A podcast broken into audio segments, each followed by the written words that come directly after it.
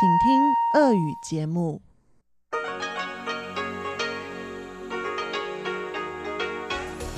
В эфире Международное радио Тайваня.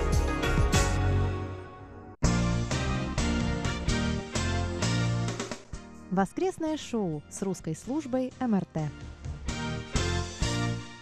Здравствуйте, дорогие радиослушатели! В эфире Международное радио Тайваня. У микрофона Анна Бабкова. Сегодня 29 марта, и вы слушаете воскресное шоу, которое мы проведем в новом формате. Эта неделя была полна событиями для нашего радио.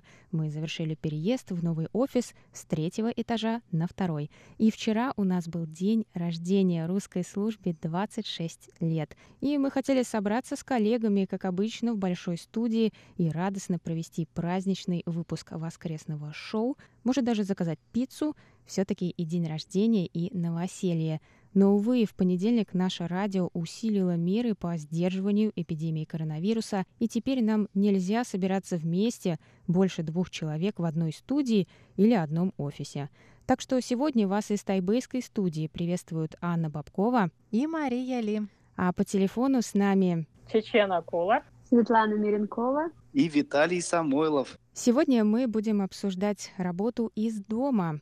Также в эфире прозвучит неизменная рубрика воскресного шоу «Почтовый ящик» со Светланой Миренковой и завершит эфир передача «Гостиная МРТ» с Инной Островской. Оставайтесь на наших волнах.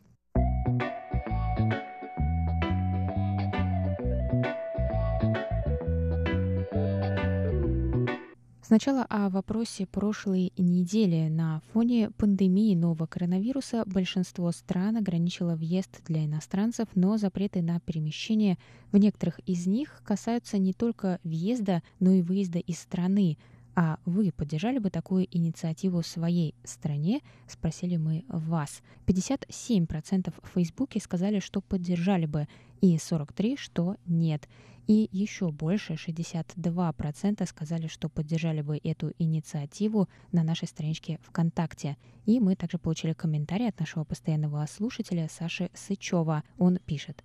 В такой обстановке нужно пока посидеть дома и никуда особо не ездить. Для своего же блага. В эти тяжелые времена думаешь, что не так уж и плохо жить в маленьких городках, как наш. Здесь намного спокойнее, нет большого столпотворения. Наш постоянный слушатель и монитор из города Рыбинска Ярославской области Виталий Иванов пишет к вопросу ограничения перемещений в мире. Как сообщает русская служба BBC, карантин и другие ограничительные меры по всему миру могут продлиться с небольшими перерывами до тех пор, пока не будет найдена вакцина или эффективное лечение от коронавируса COVID-19. Действующая вакцина от коронавируса совершенно точно не появится раньше, чем через года полтора, к середине-концу 2021 года. К этому времени большинству людей, которым угрожает вирус, скорее всего, уже переболеют. Возможно, вакцина не появится вообще никогда. Вакцину от ВИЧ весь мир пытается разработать уже 35 лет. И пока безрезультатно. Конец цитаты BBC. В общем, все сложно, подводит итог Виталий Иванов. Пишет нам также Николай Егорович Ларин из Подмосковья.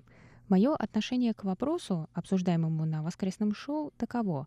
Обязательно необходимо запрещать бесконтрольный въезд и выезд из страны, это позволит уменьшить количество заболевших коронавирусом не только в этой стране, но и за рубежом. Горьким уроком для многих стран стал беспечный образ жизни итальянцев, приведший к гибели нескольких тысяч человек.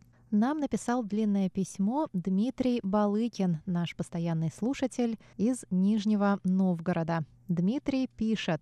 В данной ситуации меры по закрытию границ и прочие ограничения на передвижение граждан, на мой взгляд, выглядят вполне оправданными.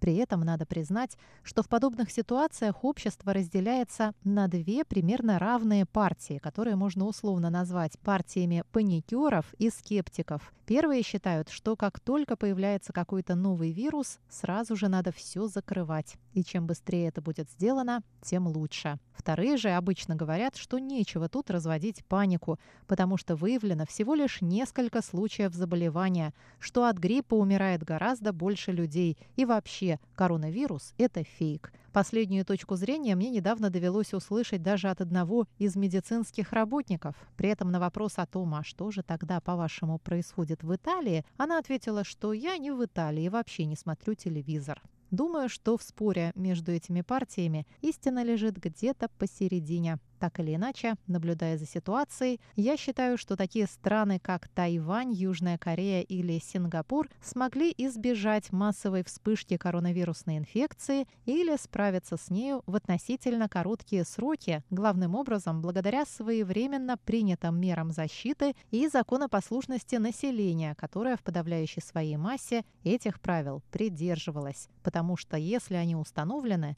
значит так нужно. Так что предпринимаемые Тайванем и другими странами меры по закрытию границ в данной ситуации выглядят вполне оправданными, но хочется, чтобы они как можно быстрее утратили свою актуальность. Ведь в современном мире есть масса причин, по которым люди пересекают границы. Работа, учеба, выезд на экстренное лечение. С этой проблемой столкнулись некоторые российские благотворительные фонды, которые, собрав деньги на лечение своих подопечных, сейчас не могут отправить их в зарубежные клиники. Ну и, наконец, просто для путешествий. Также пишет нам наш постоянный слушатель Анатолий Клепов из Москвы, который поддерживает запрет не только въезда, но и выезда из страны. Он пишет, это вынужденная мера. Несколько месяцев назад, когда в Китае только начиналась болезнь, мы не знали ничего о ней. Теперь, когда это коснулось практически каждого, запрет на перемещение через границу, это следовало бы вести давно. Тогда не было бы сегодняшнего положения с больными по всему миру. Но никто не знал, что коронавирус принесет с собой изменения обычной жизни людей. Я поддерживаю запрет. Спасибо всем большое за комментарии и письма. Мы их всегда все читаем и стараемся большинство озвучить и в эфире. Так что, пожалуйста, участвуйте в вопросах и пишите нам свое мнение по содержанию наших передач и обсуждений. А теперь к новой теме.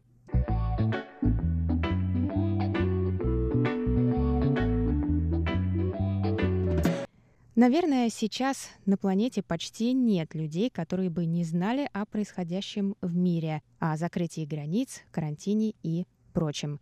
Ну, разве что кто-то решил отказаться от интернета и отдохнуть полгодика в хижине в глухом лесу. В таком случае по возвращении его ждет большой сюрприз — Россия на этой неделе также объявила локдаун вслед за многими другими странами, где люди сидят дома в карантине или в добровольной самоизоляции. Но на Тайване, как ни странно, пока продолжается почти самая обычная жизнь. Работают школы, заводы и компании. Ходит транспорт, открыты рестораны и магазины.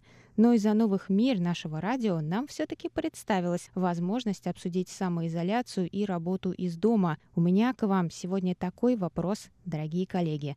Какие плюсы и минусы вы видите в работе из дома? Пробовали ли вы это делать? И что бы вы предпочли? Офис или собственный диван? Будь у вас выбор. Я воспользуюсь тем, что я нахожусь в студии. Я сегодня не на удаленке. На удаленке я была вчера так как две мои коллеги, Аня и Чечена, хотели поработать на радио, мне пришлось остаться дома. И что я могу сказать? Именно в этот день, конечно же, соседи возобновили адский ремонт и ввели в строй по-моему, бензопилу или чем они там орудуют. В общем, это был какой-то совершеннейший кошмар. Мне удалось поработать совсем немножечко в обеденный перерыв и потом просто ждать вечера, пока они угомонятся, и тогда уже возобновлять свои занятия, требующие, в общем, относительной тишины.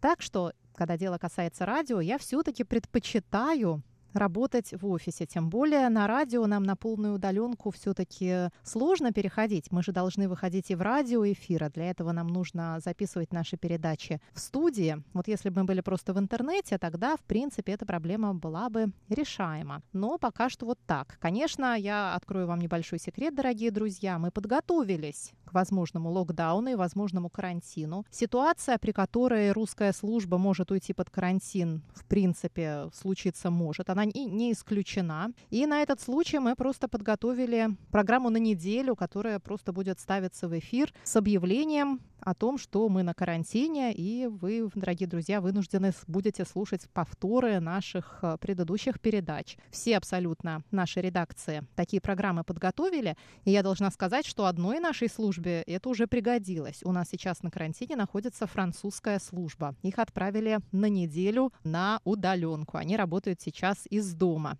Не потому, что там какой-то у них был случай, а потому что одна сотрудница французской службы пообщалась э, с другим французом, которого впоследствии посадили на карантин из-за того, что он пообщался с больным коронавирусом. То есть там какая-то сложная была цепочка, но чтобы перестраховаться, отправили их на карантин. Но, но Кроме радиостанции, я еще работаю в университете и преподаю раз в неделю там русский язык. У меня два класса, в, одном 13 человек, а в другом 32, то есть, значит, всего 45 человек. И вот эту работу, мне кажется, просто необходимо, необходимо перенести на удаленку. Все университеты, я э, призываю Виталия Самойлова поспорить со мной, если он захочет, или наоборот согласиться, мне кажется, что это просто идеальный рассадник инфекции. Молодые ребята, почти подростки, которые еще как-то вот не очень дисциплинированные в плане мытья рук, постоянного ношения масок и, в общем, ну, свойственно молодым людям относиться как-то очень, ну, не очень серьезно ко всему происходящему. В общем, мне кажется, что да, университетам стоит задуматься о том, чтобы переходить онлайн. Но я должна сказать, что университет, в котором я преподаю, уже об этом задумался. И сегодня я получила от них письмо со ссылкой на какую-то там онлайн-платформу, на которой в случае возможного очень, как они написали, закрытия университета, с этой платформы мы будем проводить обучение. Так что да, есть и плюсы, и минусы, и мне кажется, что и плюсы, и минусы зависят от вашей ситуации, от ваших жилищных условий, сколько у вас комнат в квартире, есть ли возможность посидеть в тишине. Все это очень важно для вашей работы из дома. Спасибо, Маша, за вопрос. И я еще раз хочу всех поблагодарить за приглашение. Я с удаленной связи сейчас участвую в воскресном шоу. Для меня это первый такой опыт. Очень интересно и очень, кстати, располагает к беседе такая атмосфера, мне кажется. Хотя мы и не видим лица друг друга, но для радио это, в общем-то, нормальная, обычная ситуация. А, я думаю, что Касательно вопроса, да, насчет э, вопроса, который э, задала Аня, мне кажется, что в данной ситуации нужно понимать, что работа дома – это роскошь. Работа дома – это только для тех профессий, которые действительно имеют такую возможность. Многие преподаватели русского языка, как иностранного, я сейчас это наблюдаю в Фейсбуке, в ленте преподавателей из разных стран, они за прошедшие две недели выучили, по-моему, Э, огромное количество новых платформ, Skype, Zoom, видеоконференции в других форматах и так далее. То же самое на Тайване. Преподаватели сейчас э, переходят действительно во многих университетах на удаленный формат ведения уроков. Но это, к сожалению, мне кажется, не позволяет именно в преподавании донести эмоциональную составляющую. То есть эмоциональный интеллект, он при этом не задействуется или задействуется в меньшей степени, чем при прямом контакте преподавателя и учеников. Поэтому мне кажется, что здесь мы опять уходим и отдаляемся от наших учеников в этом смысле. Конечно, и неудобно, очень много неудобств, связанных с такой работой. Э, ну, например, если в классе преподаватель может напрямую исправить, что написал ученик, то в электронном формате для этого нужно еще дополнительное приложение или дополнительные инструменты, которые есть не во всех приложениях и так далее, и так далее. Поэтому я все-таки думаю, что э, Хотя, с одной стороны, рассадник э, или не рассадник болезни университета. Мне кажется, это зависит от университета. Но я думаю все-таки, что в университете учатся уже взрослые люди. И как бы мы ни говорили, если человек уже пришел в университет, он должен нести ответственность и быть дисциплинированным. Поэтому если есть правила, которые нужно соблюдать, правила гигиены, то, конечно, учащиеся студенты, они должны вот понимать сейчас, тем более, всю опасность этой ситуации, и что действительно все люди должны вести себя по правилам, по новым правилам, которые диктует нам вот эта вся ситуация вокруг нас. Пандемия, я надеюсь, что все-таки это будет краткосрочная пандемия, которая закончится, может быть, через пару недель или, может быть, через месяц. Ну, конечно, это зависит, опять же, от страны. На Тайване все-таки ситуация более-менее нормальная. А в России тоже нет полного локдауна, и в это время, вот что интересно, ведь будут работать магазины, аптеки, будут работать там другие учреждения. То есть нет такого полного локдауна, как был в Ухане или как в Нью-Йорке, поскольку в России тоже ситуация более-менее нормальная. Хотя последние дни мы видим, что там растет число заболевших, но это может быть тоже связано с разными факторами. В конце концов, не, не все так плохо. Вот я сейчас говорю о Тайване и России, и поэтому университет, э, если имеет возможность все-таки сохранить прямое образование в классе, я все-таки двумя руками за то, чтобы это пока сохранить. Пусть там преподаватели наденут маски, студенты наденут маски и так далее. Здравствуйте, дорогие друзья, еще раз.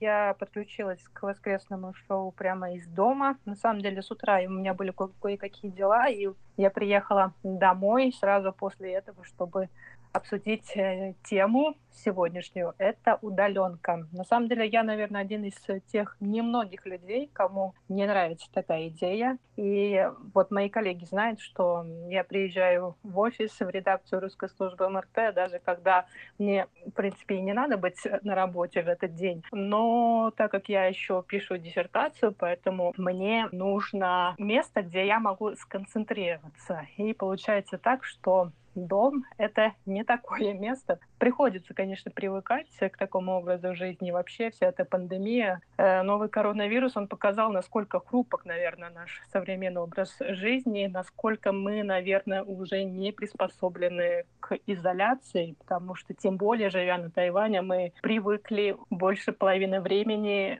обедать или ужинать где-то в других местах. Это, это не самые безопасные места, конечно, рестораны и кафе. Вот. Но вот сейчас я начала себя как-то приучать к мысли, что, наверное, стоит э, находить рабочее настроение, находясь дома и даже, может быть, сидя на своем удобном диване. И мне кажется, самое главное — это разработать э, рабочий график. Ну, грубо говоря, не спать до обеда, если на работу не надо ходить, а просыпаться рано утром, так же, как если бы вы собирались на работу. Оборудовать, наверное, отдельное рабочее место, где ничто не будет отвлекать. Если с вами живет ваша семья, то, наверное, тоже стоит как-то с ними договориться, чтобы они не отвлекали. Но мне с этим проще, потому что я живу одна, поэтому мне проще договориться самой собой, но это тоже, конечно, не всегда получается. Но вообще, на самом деле, удаленка — это вот, э, я думаю, что это будущее, наверное, мира, будущее человечества, потому что очень много, на самом деле, э, работы, очень много профессий сейчас, они могут работать в таком удаленном режиме. А, я согласна с Чеченой, я тоже отношусь к типу людей, кому очень тяжело заставить себя что-либо делать. И еще со времен обучения в университете я никогда не могла делать э, уроки, учить иероглифы или готовиться к каким-то экзаменам дома.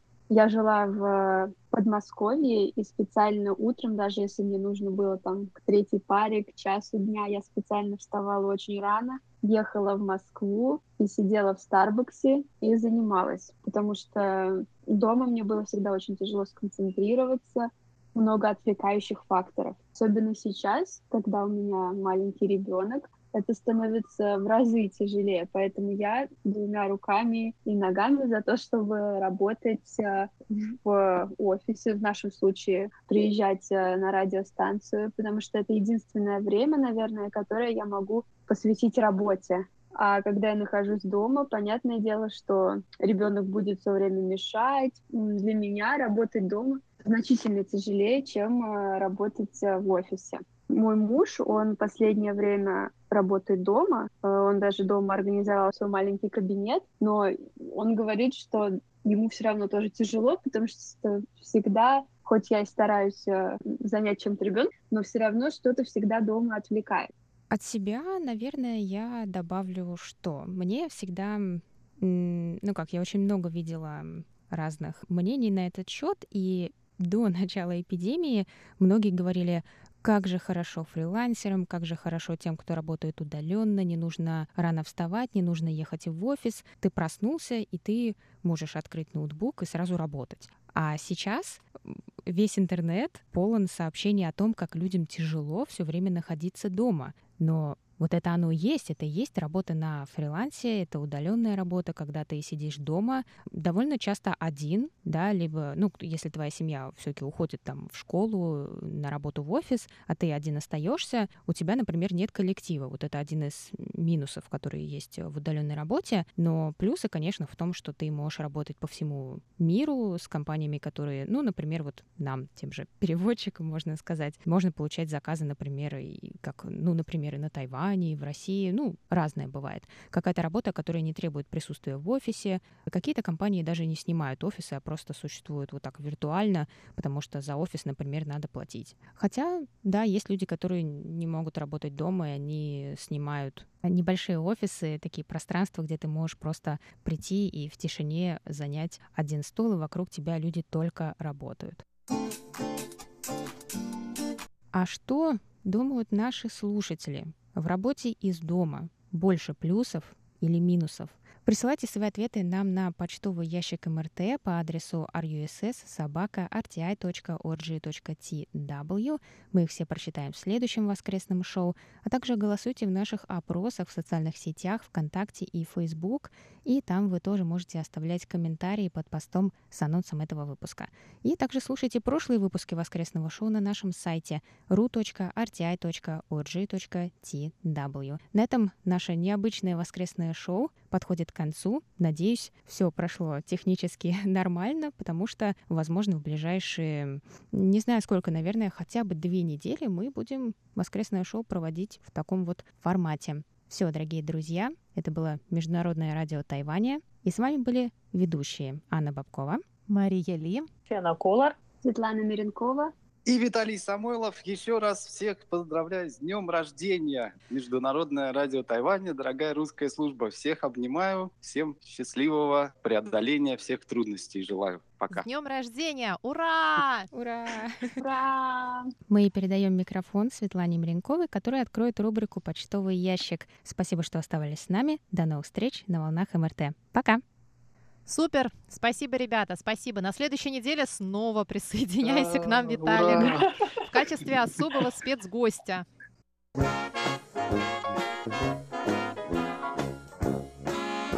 Воскресное шоу с русской службой МРТ.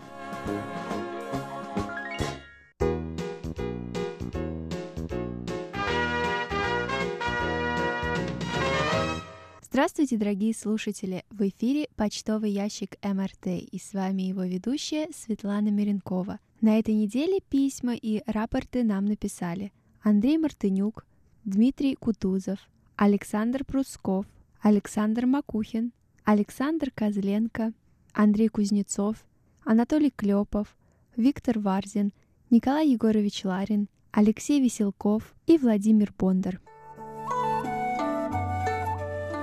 Ну а далее обзор рапортов. Напоминаю, что нас можно слушать на двух частотах 5900 кГц с 17 до 17.30 часов по UTC, а также на частоте 9490 кГц с 11 до 12 часов по UTC.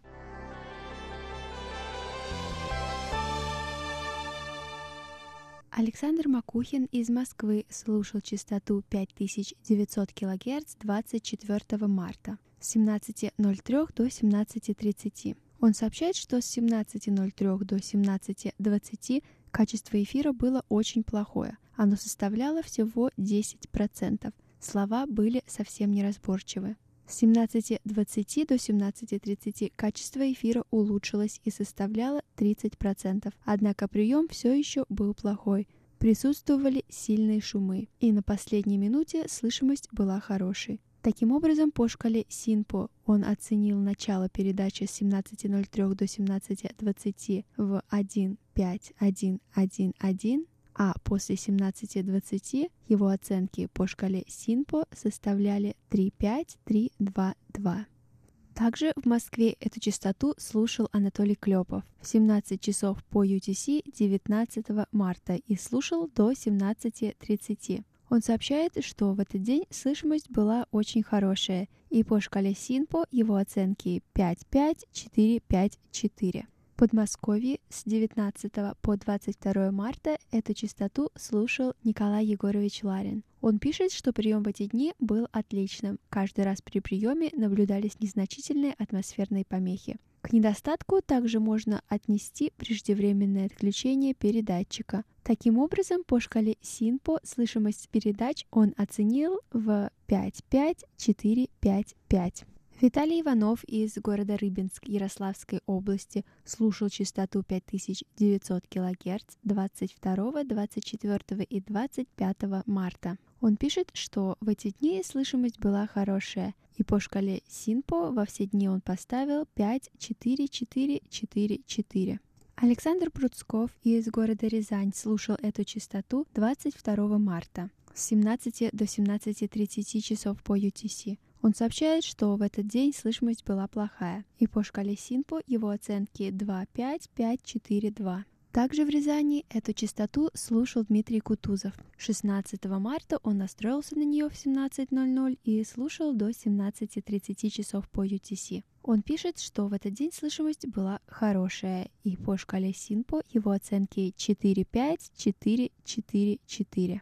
Алексей Веселков из города Бердск слушал частоту 5900 кГц 25 марта. Он сообщает, что в этот день слышимость была плохая, и его оценки по шкале СИНПО 1.4.4.1.1. Александр Козленко из Днепропетровской области Украины слушал частоту 5900 кГц 20 марта. Он пишет, что слышимость была хорошая, и его оценки по шкале СИНПО 4.5.5.5.4.4.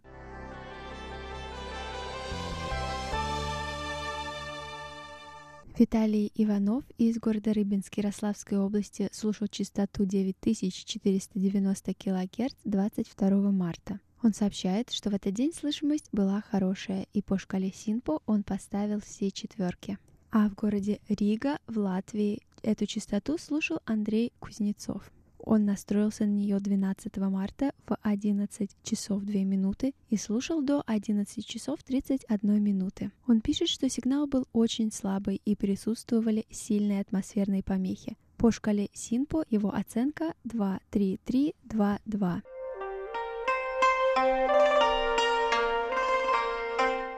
Я хотела бы поблагодарить всех наших штатных и внештатных мониторов. А далее рубрика «Письма этой недели». Вчера, 28 марта, был день рождения у русской службы МРТ. Нам исполнилось 26 лет. По этому поводу мы получили поздравления от наших постоянных слушателей, которые уже на протяжении очень долгого времени остаются на волнах нашей радиостанции. Нам очень приятно читать ваши поздравления, и сегодня я бы хотела поделиться ими с нашими слушателями.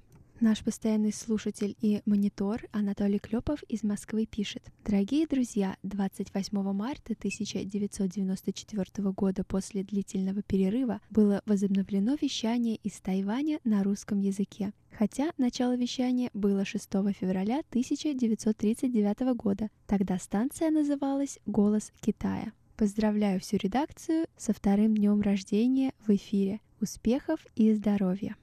Наш постоянный слушатель Иван Лебедев из города Санкт-Петербург написал нам такое трогательное поздравление. Здравствуйте, дорогая редакция! Вот пришла весна, март, а значит наступает пора поздравить наших дорогих друзей с праздником учреждения на Международном радио Тайваня русской редакции. В этом году ей исполнится 26 лет. Возраст ответственный, пожалуй, зрелый. Возраст выбора жизненных приоритетов, праздник расцвета души. В случае МРТ таинственный и экзотичный, приносящий колорит восточной мудрости и высокой культуры русского языка. За что я благодарю всех ведущих, в том числе тех, кто были стажерами из тайванских вузов. Пусть вас не оставит фортуна. И знайте, вы лучшие для своих друзей-слушателей. Общаться и слушать вас всегда очень и очень приятно. По крайней мере, ваша марка общения все еще высока. Поэтому спешу вас поздравить с уважением слушатель передач МРТ Иван Лепетев. А у меня на этой неделе все. Напоминаю, пишите письма и рапорты на наш электронный адрес russsobaka.rti.org.tw. Следите за последними новостями из жизни Тайваня на нашем веб-сайте ru.rti.org.tw. Также посещайте наши социальные сети Facebook и ВКонтакте. Обязательно пишите комментарии и участвуйте во всех опросах. Подписывайтесь на наш YouTube-канал и смотрите видео. С вами была ведущая почтового ящика Светлана Меренкова. До встречи на следующей неделе. Thank you.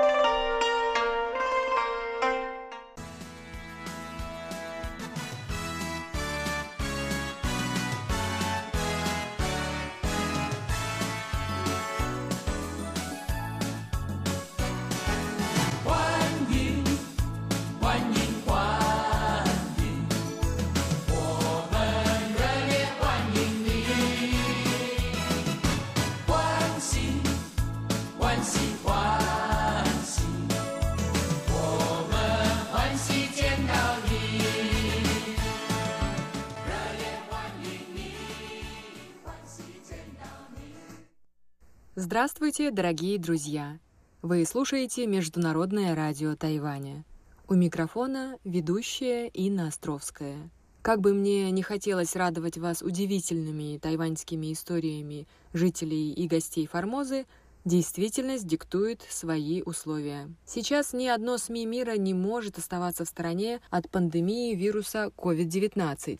И мы, радио Тайваня, уже третий месяц каждый день освещаем ситуацию с распространением вируса и борьбу с ним как на Тайване, так и за его пределами. Как показывает база данных медицинского университета Джонс Хопкинс, на момент записи моей передачи, а это ночь 26 марта, общее число больных вирусом в мире составило 531 708 человек. Умерли от коронавируса 24 054 человека. Болезнь свирепствует в 175 странах. Увы, сегодня США возглавили список этих стран. Как бы далеко ни был Ухань, в условиях современной миграции и передвижения по планете короновали и Большое Яблоко. 85 505 человек больны вирусом на данный момент. США обогнали в этом марафоне вируса по планете и Китай, и Италию с Испанией. Большая часть больных вирусом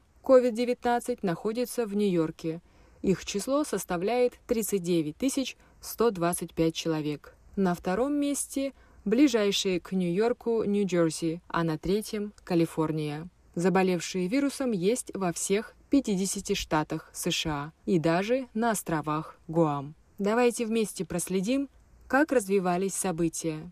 В Ухане о первых случаях заражения стали говорить китайские врачи в начале января, но власти заставили их молчать. Весь мир следил за происходящим в Китае. 29 января нам пришло первое письмо из Департамента образования Нью-Йорка, в котором нас просили принимать особые меры предосторожности в связи с уханьским вирусом. Необходимо мыть руки, оставаться дома при плохом самочувствии и вернувшимся из Китая в случае недомогания необходимо обращаться в медицинские центры. 30 января ВОЗ объявляет о пандемии, и уже 31 января администрация Дональда Трампа принимает беспрецедентное решение и закрывает въезд из Китая всем иностранцам, которые были там последние 14 дней. К этому моменту в мире умерли 213 человек, были заражены 9800 человек. В Нью-Йорке в период китайского Нового года –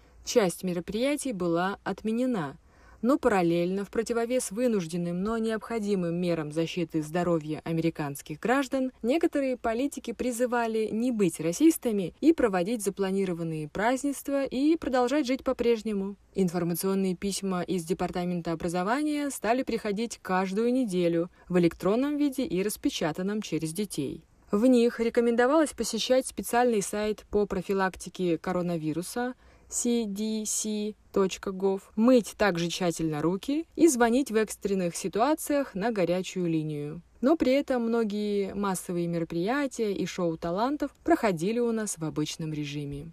Примерно в то же время, в начале февраля, нью-йоркцы перестают здороваться, они ударялись локтями, приветствуя и прощаясь друг с другом. То же самое делали дети с учителями. Тогда над этим многие шутили и смеялись.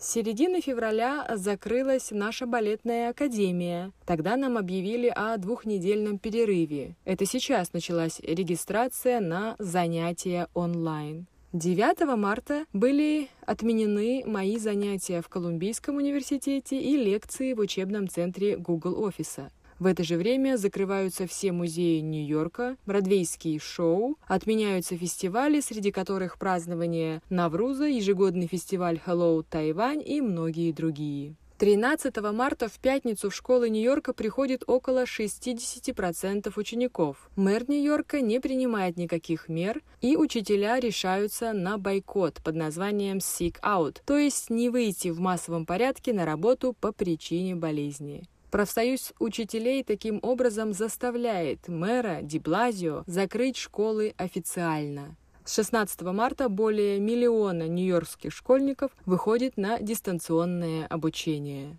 Здесь важно подчеркнуть преданность своему делу и профессионализм нью-йоркских учителей. Онлайн-программы по всем предметам были разработаны за неделю. Содержание и разнообразие уроков восхищает и детей, и родителей. Давайте поговорим с одной из жительниц Нью-Йорка, которая расскажет о происходящем тут. Дорогие друзья, наш экстренный выпуск о ситуации с коронавирусом в Нью-Йорке продолжается, и мне удалось уже поздно вечером а, созвониться с жительницей Нью-Йорка Еленой и попросим рассказать ее, какая же ситуация складывается в Большом Яблоке. Здравствуйте, Лена, большое спасибо, что можете поговорить с нами. Ну, расскажите, как ваше настроение, что видите, что чувствуете? Да, здравствуйте. А, мы сейчас находимся, как, наверное, и большинство, немножко а, изолированно, но это не значит, что мы совсем остаемся дома. Сейчас э, дети учатся из дома, супруг тоже все дела решает из дома. В магазин и по каким-то вопросам мы решили выходить как можно реже, и в основном это тоже делает супруг, потому что у него есть возможность выйти в одиночестве. Я в основном всегда привязана к детям. И чтобы не подвергать никого риску, мы решили таким образом распределять обязанности. У нас в семье аналогичная ситуация. Скажите, муж ходит в перчатках, перчатках, в маске, во всем обмундировании или нет, налегке? А, нет, пока нет, но вот сегодня мы решили, что надо все-таки этим всем обзавестись. Э, но как только он приходит домой, мы сразу все перемываем, все куда-то убираем. Просто с каждым днем на самом деле количество людей, там даже в масках, оно растет, и это немножечко а, заставляет задуматься, что, наверное, все-таки лучше перестраховаться. Елена, с 16 марта все школьники Нью-Йорка перешли на дистанционное обучение онлайн. Как вам, как маме, такой опыт? И как э, нравится такое обучение вашей дочери? Конечно, я понимаю, что ничего не заменит живое общение, да, живое присутствие, но учителя учителя а, сделали огромную работу. Они подошли к этому с душой, и это видно. И деток очень поддерживают и мотивируют. Программа, в принципе, довольно несложная, логичная. У них есть и живое общение через э, Zoom Room, и задания в виде тестов в основном. Ну, в принципе, мой ребенок видит в основном только плюсы, потому что не надо никуда ходить, сидит в пижаме, все удобно, все под рукой, и всегда учителя на связи, если что, вот то же самое главное. Абсолютно согласна. А вот то, что было во всех странах и сейчас происходит отчасти в России, у вас были эти настроения, когда хотелось побежать и накупить продуктов прок, и, может быть, какие-то средства гигиены? Нет, кстати, мы вот честно ни разу не закупили ничего впрок, и сейчас ходим а, покупаем только необходимое, буквально там на полдня или на день. Но у нас никогда не было такой привычки затариваться, если честно, поэтому и в этот раз не паниковали. И, к счастью, просто в наших магазинах такой ситуации не было. Может быть, один раз было такое, что мы не нашли яиц, ну, в одном магазине, в который мы постоянно ходим. И есть сейчас перебои с доставкой с Amazon, да, если кто-то покупает постоянно здесь продукты, то если раньше было легко на следующий день заказать, то сейчас бывает нет свободных окон. Ну, потому что сейчас все перешли на онлайн покупки. Согласна, потому а что так? именно на Амазоне в первые дни это злосчастная туалетная бумага была недоступна или стоила бешеные деньги? К счастью, нас это как-то не коснулось. Хотелось бы спросить, вы видите, когда выходите, изменения на улице, может быть, стало меньше людей, меньше детей? Мы выходим на прогулки, я не скажу, что народу стало меньше только появляются, ну, много людей, да, все стараются там уходить, или даже знакомые общались, ну, видно, что э, семьи дружат между собой. Э, одна семья играла на баскетбольной площадке, а другая стояла через заборчик, и они вот так вот общались. То есть стараются не контактировать, стараются уважать там личное пространство, и таким образом все держатся. Муж у меня тоже бегает регулярно на пробежке, он говорит, даже спортсмены вот встанут в кружок на расстоянии там полутора полутора-двух метров. Все как обычно, наверное, ведут э, обычный образ жизни, гуляют с собаками, с детьми. Много в масках, но не скажу, что их стало меньше. Наверное, просто вот они рассеиваются по всему городу. Елена, большое спасибо за ответы на мои вопросы. Сейчас интересна всем ситуация в Нью-Йорке, и вот как раз из первых уст вы довольно подробно нам рассказали. Благодарю, будьте здоровы. Надеюсь, что скоро все пройдет. Спасибо, спасибо большое.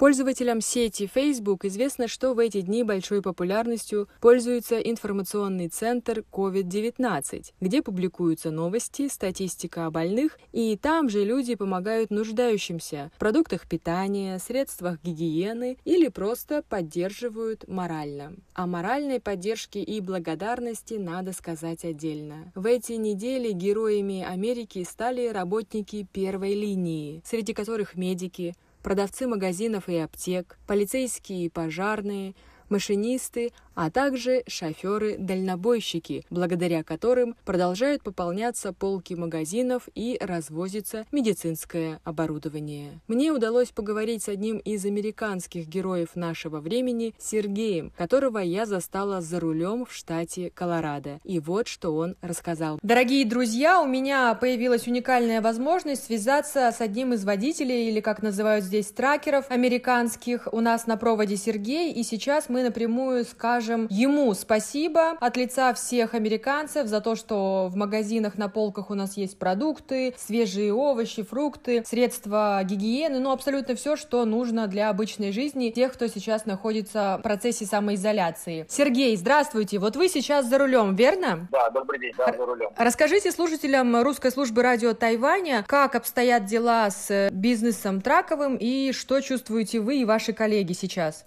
Пару дней тому назад мы со своим напарником заехали в Волмар.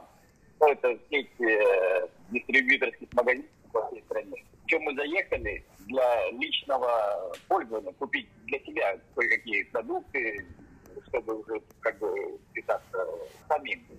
Так вот, выезжая с этого Волмарта вдоль дороги, вдоль дороги, стоят э, простые американские люди, женщины, и, и они просто благодарны того, что видят, э, трак выезжает э, с Волмарта, по всей видимости, разгрузившись и доставив э, определенные там продукты питания, средства гигиены, они просто хлопают в ладоши, смеются, машут э, руками, благодарят. То есть это было, с одной стороны, как бы смешно, что ли, но с другой стороны, это определенного рода показатель в этом выпуске рассказала, что у нас есть работники первой линии передовой.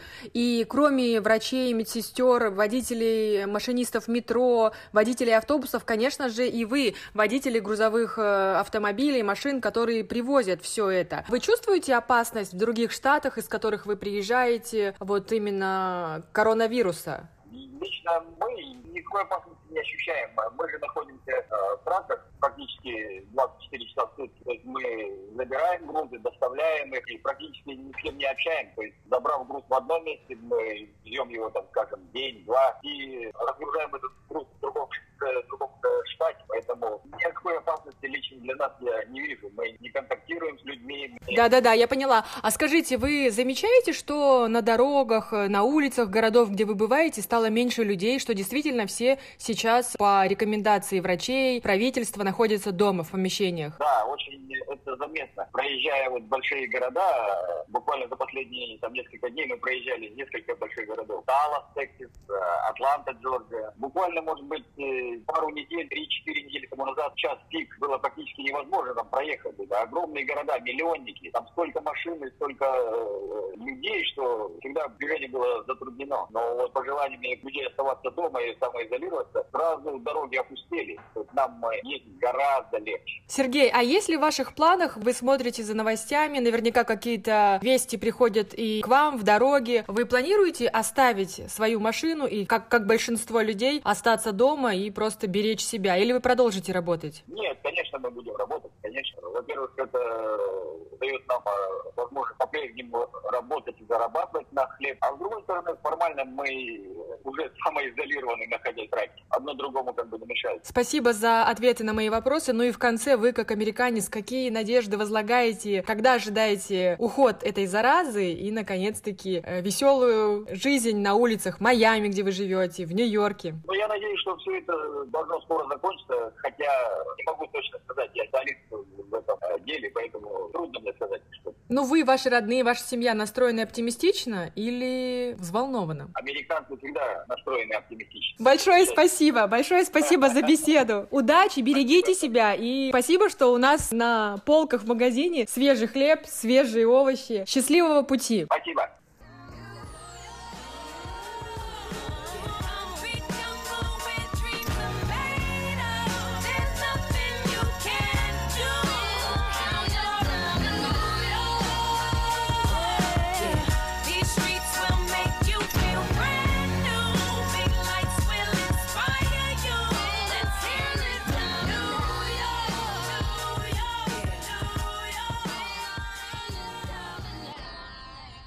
Несколько слов про американский оптимизм. Мне кажется, что сохранение спокойствия и надежда на скорейшее завершение пандемии – это то, что нужно сейчас всему миру. И без того склонное к тревожности население крупных городов сейчас переживает непростое время. Многим самоизоляция дается нелегко. Для таких организовали линии психологической помощи. Но есть и такие, у которых инстинкт самосохранения ослаблен. Они, несмотря на рекомендации соблюдать социальную дистанцию в 2 метра, не посещать публичные места и оставаться дома, проводят пляжные вечеринки – отправляются в круизы, звонят в службу 911, жалуясь на отсутствие туалетной бумаги в магазинах, или идут кашлять в супермаркеты на продукты, нанося ущерб и людям, и владельцам бизнеса. Для определения таких персонажей в городской словарь Urban Dictionary ввели термин «ковидиац» – ковидиоты. Это тот, кто игнорирует предупреждения о сохранении общественного здоровья и безопасности. Как гласит социальная реклама Центра по борьбе с коронавирусом, нью-йоркцы могут помочь остановить распространение вируса, если останутся дома, будут мыть руки, соблюдать дистанцию в 6 футов и быть информированными и сплоченными. Stay connected and together we will stop the spread of coronavirus. С вами была Инна Островская. Будьте здоровы! But I'll be hood forever. I'm the new Sinatra, and since I made it here, I can make it anywhere. Yeah, they love me everywhere. I used to cop in Harlem, all of my Dominicanos right there up on Broadway. Pulled me back to that McDonald's, took it to my stash spot, 560 State Street. Catch me in the kitchen like a Simmons whipping pastry. Cruising down A Street, off-white Lexus, driving so slow, but BK is from Texas. Me, I'm out that Bed-Stuy, home of that boy Biggie. Now I live on Billboard, and I brought my boys with me. Say what up to Tata. Still sipping my top. Sitting courtside, Knicks and Nets give me high five. Nigga, I be spiked out. I could trip a referee. Tell by my attitude that I most definitely from.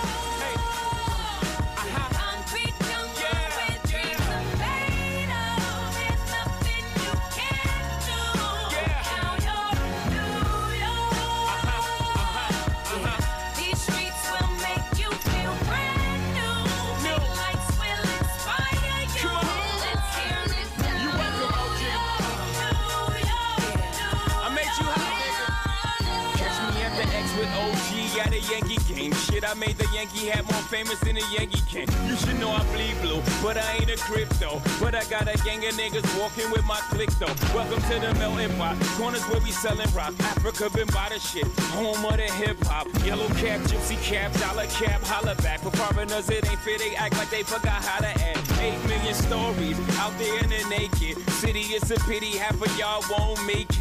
Me, I got a plug special ed, I got it made. If Jesus paying LeBron, I'm paying Dwayne Wade. Three dice CeeLo, three card Marley. Labor Day parade, rest in peace, Bob Marley. Statue of Liberty, long live the World Trade, long live the King, yo. I'm from the Empire State. That's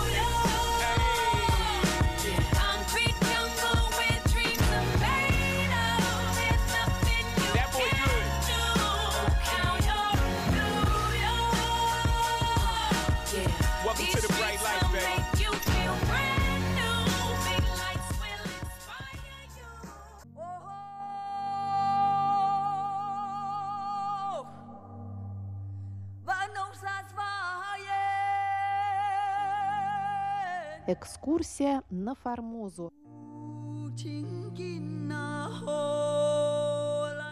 У микрофона Мария Ли. Здравствуйте, уважаемые друзья! Мы продолжаем цикл передач по книге Валентина Лю «Экскурсия на Формозу. Этнографическое путешествие Павла Ивановича Ибиса». Напомню, что Валентин Лю, кандидат исторических наук, руководитель Центра тайваньских исследований старший научный сотрудник Института востоковедения Российской академии наук, бывший шеф-редактор русской службы Международного радио Тайваня. Он любезно дал свое разрешение на использование материалов книги в наших передачах. Друзья, те, кто хочет приобрести книгу Валентина Лю, могут сделать это по ссылке в описании этой передачи на нашем сайте ru.rti.org.tw.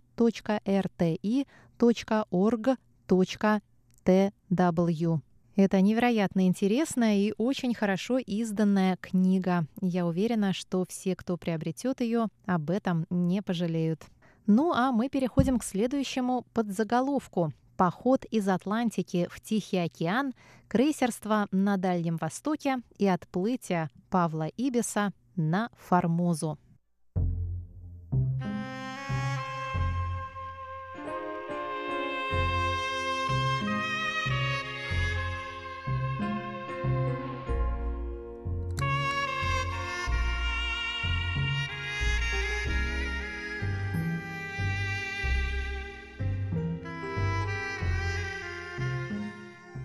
23 октября 1873 года, через 360 дней после выхода из Кронштадта, корвет «Аскольд» прибыл в Шанхай и тем самым завершил первую половину кругосветного плавания. После этого началось более чем двухлетнее крейсерство в морях Восточной и Юго-Восточной Азии в составе Тихоокеанского отряда русских военных судов. Из Шанхая Аскольд отплыл в Гонконг и прибыл на гонконгский рейд 25 ноября. Через месяц, 24 декабря, Павлу Ибису, который все это время неотлучно находился на корвете, было присвоено звание прапорщика со старшинством с 30 августа. После долгой стоянки в Гонконге 12 февраля 1874 года корвет снялся с якоря и направился в Бангкок, где старшие офицеры Аскольда во главе с контр-адмиралом Брюмером побывали 25 февраля на торжественной аудиенции у молодого короля Сиама.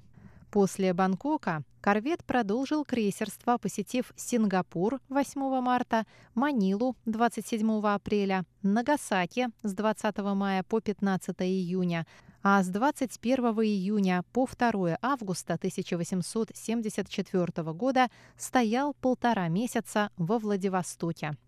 2 августа в полдень корвет вышел в море из Тихой пристани для следования в порт Хакодате на остров Хоккайдо, куда прибыл 4 августа в 4 часа пополудни. Утром 21 августа Аскольд покинул Хакудате и затем почти два месяца, с 23 августа по 18 октября, стоял в Йокогаме, где на тот момент собралась вся русская эскадра. После Йокогамы корвет побывал в Кобе с 21 по 26 октября и Нагасаки с 28 октября по 15 ноября. За несколько дней до ухода из Нагасаки Павел Ибис подготовил и выслал письмом в редакцию живописного обозрения рукописи трех статей «Айны», «Заметки об острове Иезо» и «Формозский вопрос между Японией и Китаем». Эти статьи были опубликованы в пятом, шестом и восьмом номерах журнала 30 января, 6 февраля и 20 февраля 1985 года, то есть в разгар и под конец экспедиции Ибиса по Тайваню.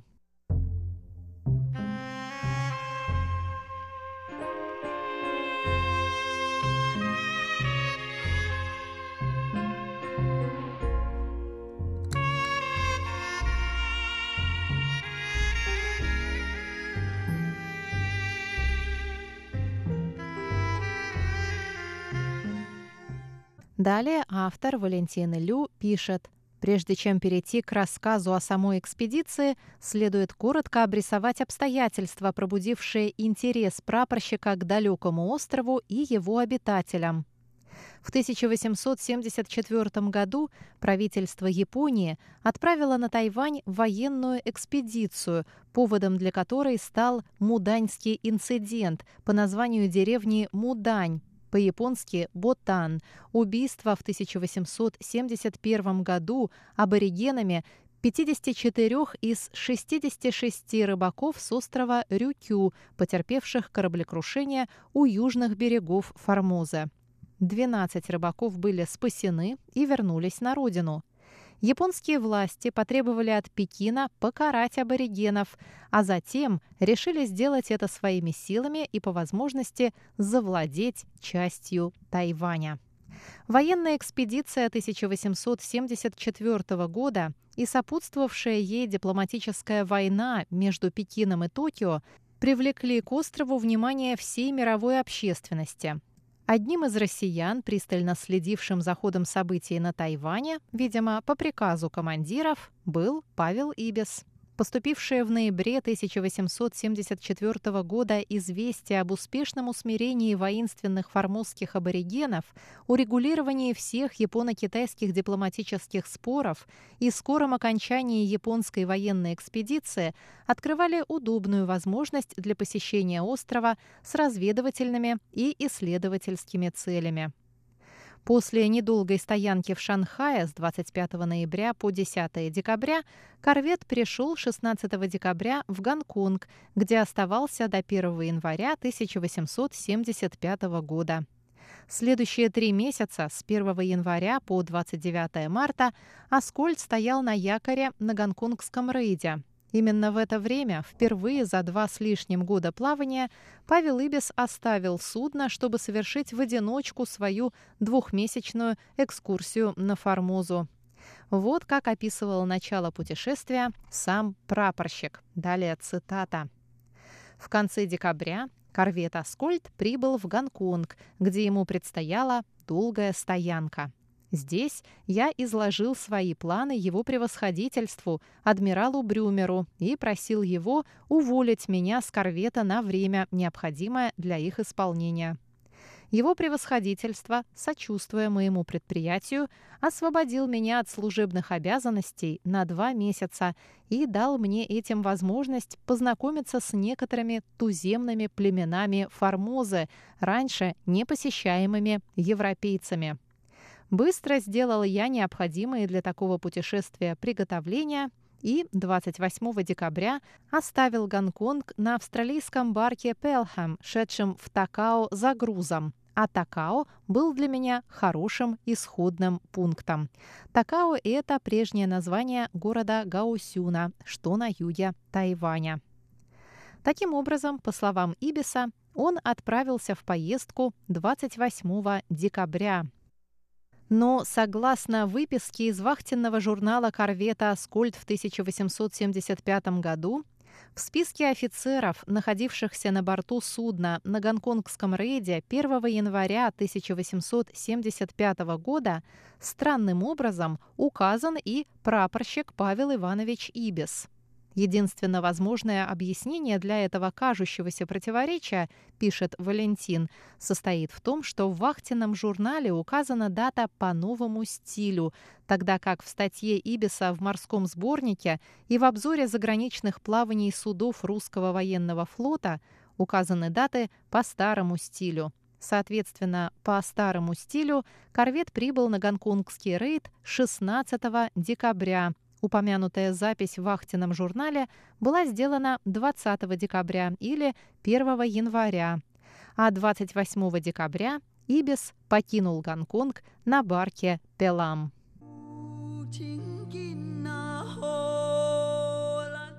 Дорогие друзья, на этом мы заканчиваем очередной выпуск из рубрики «Экскурсия на Формозу» по книге Валентина Лю «Экскурсия на Формозу. Этнографическое путешествие Павла Ивановича Ибиса».